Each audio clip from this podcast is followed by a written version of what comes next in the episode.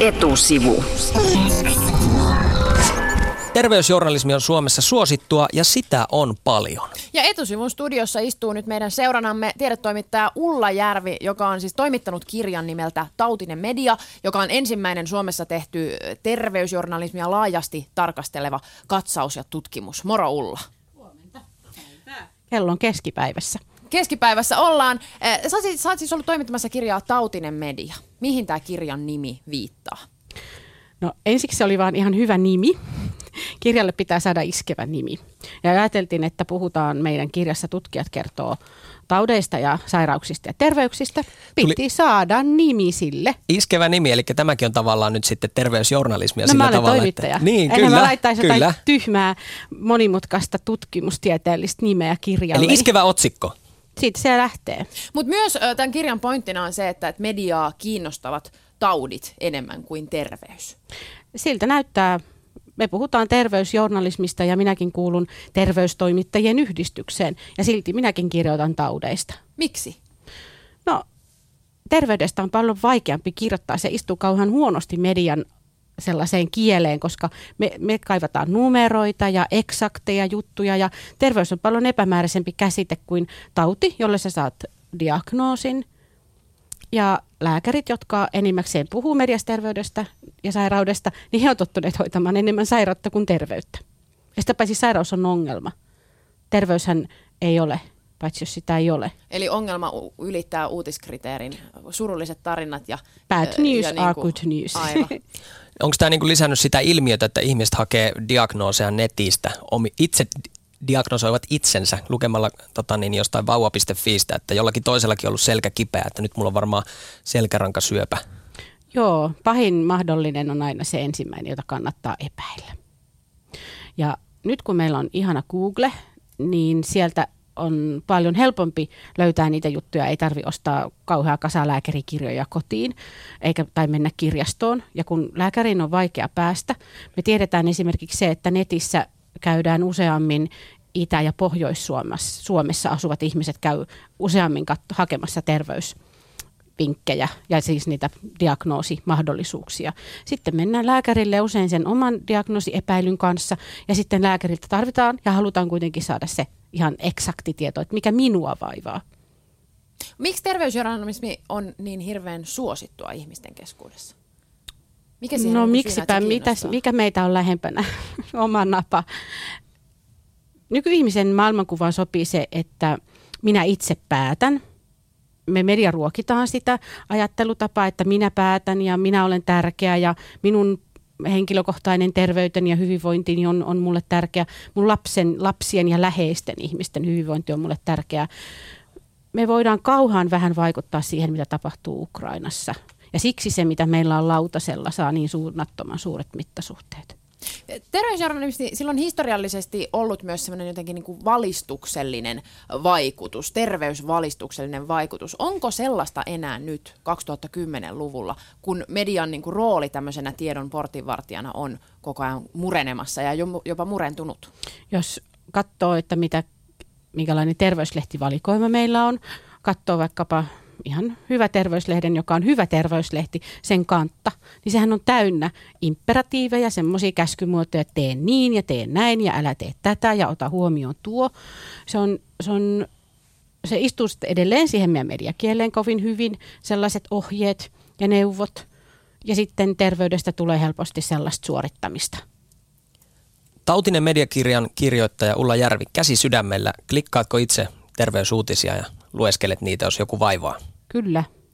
Miksipä en tekisi sitä, kun se on saatavilla. Meillähän oli, aina ajatellaan, että nyt me olemme terveystietoisempia kuin koskaan. Aina me ollaan oltu, mutta meillä on ollut eri käsitys terveyksistä ja sairauksista. Että se on ollut paha silmä tai se on tullut huono vainajasuhde on ollut. Nyt se on huono äitisuhde, oli tässä 70-luvulla. Nyt se on oma minäkuva voi olla vääristynyt ja se aiheuttaa minulle sairauksia tai minua ei suostuta hoitamaan niin kuin minä haluaisin. Aina on etsitty joku syy, joka mielellään tulee jostain omasta, oman ulkopuolelta. Ulla, siis äh, sä oot halunnut Tautinen media kirjassa jotenkin niin kasata yksien kansien väliin sen, että mit, mitä niin terveysjournalismissa oikein tapahtuu. Miksi? No siksi, että sitä ei ole kauheasti ennen tehty. Ja se uutuus on uutinen. Ajattelen niin, ja, ja sen takia myös, että koska terveys on niin keskeisellä sijalla tällä hetkellä mediassa ja siitä puhutaan paljon, mutta sitä tutkitaan aika vähän. Meitä on muutama, muutama naisen joukko, jotka, jotka sitä aktiivisesti tutkii. Ja se on muuttumassa.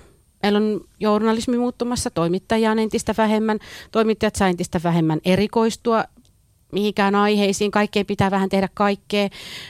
Mä en sano, että journalismi on muuttumassa huonommaksi tai, tai viihteellisemmäksi, mutta journalismin sisällöt on muuttumassa tunteikkaammiksi ja keveäm, sillä tavalla keveämmiksi, että, että katsojalla ja kuulijalla ja lukijalla on, on aika kova tehtävä kaivaa sieltä sitä faktaa ja sitten sitä, että mikä tässä nyt olisi totta esille, että jos joku haluaisi lukea tämän, tätä kirjaa, niin se toivon mukaan ryhtyy katsomaan mediaa vähän kriittisemmin silmin.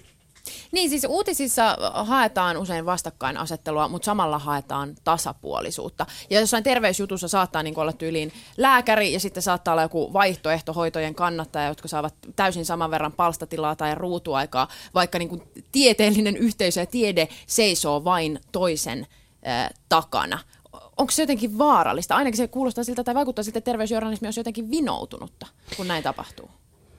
Yksittäisen ihmisen kokemusta ei koskaan pidä vähätellä, mutta sitten ei myöskään pitäisi oikeastaan meidän toimittajien vähätellä sitä, että joku on tätä tutkinut. Tutkijoiden pitää varmastikin opetella keskustelemaan ja perustelemaan väitteensä ja argumentoimaan sitä ihan toisella tavalla, jotta, jotta hän ei vetäydy sen tiedemaailman auktoriteettien taakse. Ja, ja sitten meidän toimittajien varmaan pitäisi ehkä vähän useammin pohtia sitä, että, että onko se vastakkainasettelu aina niin tarpeellista. Mutta eikö siinä anneta vähän niin kuin just asettamalla tavallaan kaksi vastakkaista äänenpainoa samaan asemaan, niin e, tuodaanko siinä sun mielestä tarpeeksi selvästi just tavallisille lukijoille ja kansalaisille selväksi se, että, että tota, toinen on asiantuntija ja, ja toinen on uskoja?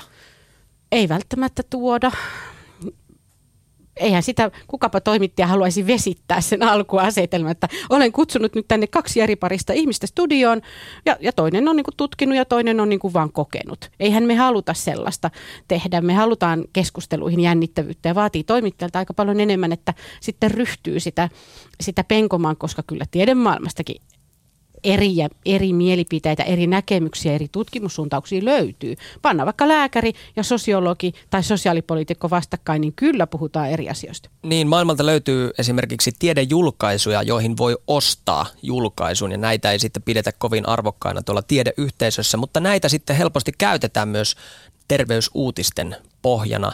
Että kuinka niin kuin vaikea tämä kenttä on? Tosi vaikea. On ihan, ihan ihan suoraan sanon, että kokeneellekin toimittajalle lähes mahdoton ihan tarkkaan tietää. Sitten meidän pitää muistaa, että tiede on aina totta toistaiseksi, että meillä on koko ajan niitä tauteja, joiden hoidot muuttuu, joiden käsitys, meidän kirjassa Sinikka Torkkola on havainnut, että, että tauditkin muuttuu, koska meidän ihmisten käsitykset taudeista muuttuu. Me keskustellaan niistä netissä, niin sitten se tavallaan se, että mikähän se tauti onkaan, niin se on ihan toisenlainen.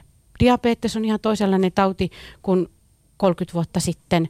HIV on muuttunut ihan toisenlaiseksi niin ihmisten mielissä. Vai? Ja myös lääketieteellisesti, koska HIVin on nyt ta- hoito. Se, se ei paranna, mutta se ylläpitää. Ihminen voi elää hyvin kanssa koko, koko, oikeasti pitkän elämän. Se on niin kuin diabetes. Niin, ja noin on kanssa ehkä asioita, vaikka joku HIV on ollut asia, johon mediassa on ollut hyvin vaikea suhtautua, joka on ollut vähän niin kuin tabu. Sä mainitsit mm. myös aiemmin, kun juteltiin, että mielenterveysongelmista puhutaan, ny, puhutaan nykyään paljon avoimemmin kuin joskus ennen. Onko nykypäivänä terveysjournalismissa semmoisia tabuja, joista ei vielä uskalleta puhua tai kirjoittaa? No kyllä siellä, siellä on, on semmoisia tauteja, vaikkapa... Mm, jos me ajatellaan, että ketkä käyttää Suomessa eniten alkoholia, ketkä juo suomalaisen viinan, niin sehän helposti tulee mediakielessä, että vai nuorisoryyppää ja nyt mummot käy kaapilla salaa ja se on aina joku muu ryhmä, joka on. Kuitenkin on työikäiset miehet, pienten lasten isät, vanhempienkin lasten isät, miehet juo suomalaisen viinan. Ei ne ole niitä rappia alkoholista, jotka sen valtavan määrän käyttää. Siitä vähän vaietaan ja puhut, sitä ei haluta niin kuin kertoa kauheasti. Se, mielellään se, ne sairaudet siirretään niille toisille ryhmille. Vakavat mielenterveyden ongelmat on sellaisia, mistä vaietaan. Otetaan tähän loppuun vielä pieni ohje meille kaikille. Miten näitä terveysuutisia ja terveysjuttuja pitäisi lukea Ulla Järvi terveystoimittajana? Unohdetaan viisi vinkkiä. Aika käydään itsekin lukemassa. Ajatella, voisi ajatella niin, että, että käy katsomassa niitä juttuja, joita ajattelee, että en kyllä tollasta lue. Että on ehkä aika hyvä liikkua joskus, ihan oikeasti puhutaan oman ajattelun epämukavuusalueesta, että, että ajatellaan, että okei, nämä on viisi vinkkiä ja kuusi temppua, mutta sitten mä lähden juttelemaan sit jonkun kanssa, mun kavereiden tai ystävien tai ylipäänsä lähden pois sieltä tiedon äärestä ja menen semmoisiin paikkoihin tekemään asioita, mitkä tekee hyvää ja jotka ovat vähän vaikeita ja hankaliakin ja asettaa vähän itsensä alttiiksi kaikenlaisille. Siis onko terveysjournalistin vinkki nyt se, että menee pois terveysjournalismin Kuuntelee musiikkia, jota ei. Kuuntelee musiikkia, josta ei yhtään tykkää tai lukee kirjan, jota ei ikinä ajatellut lukevansa. Kiitos vierailusta Ulla Järvi. Kiitos, hei hei.